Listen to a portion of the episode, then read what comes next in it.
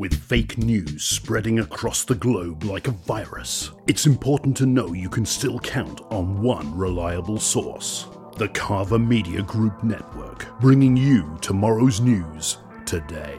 Our newspaper, The Tomorrow, was the first to report on the small crisis between the British and the Chinese in the South China Sea, as well as the floods in Pakistan, riots in Paris, and a plane crash in California. Luckily, it's never been legally proven we've instigated these tragedies ourselves, so we can continue being the first.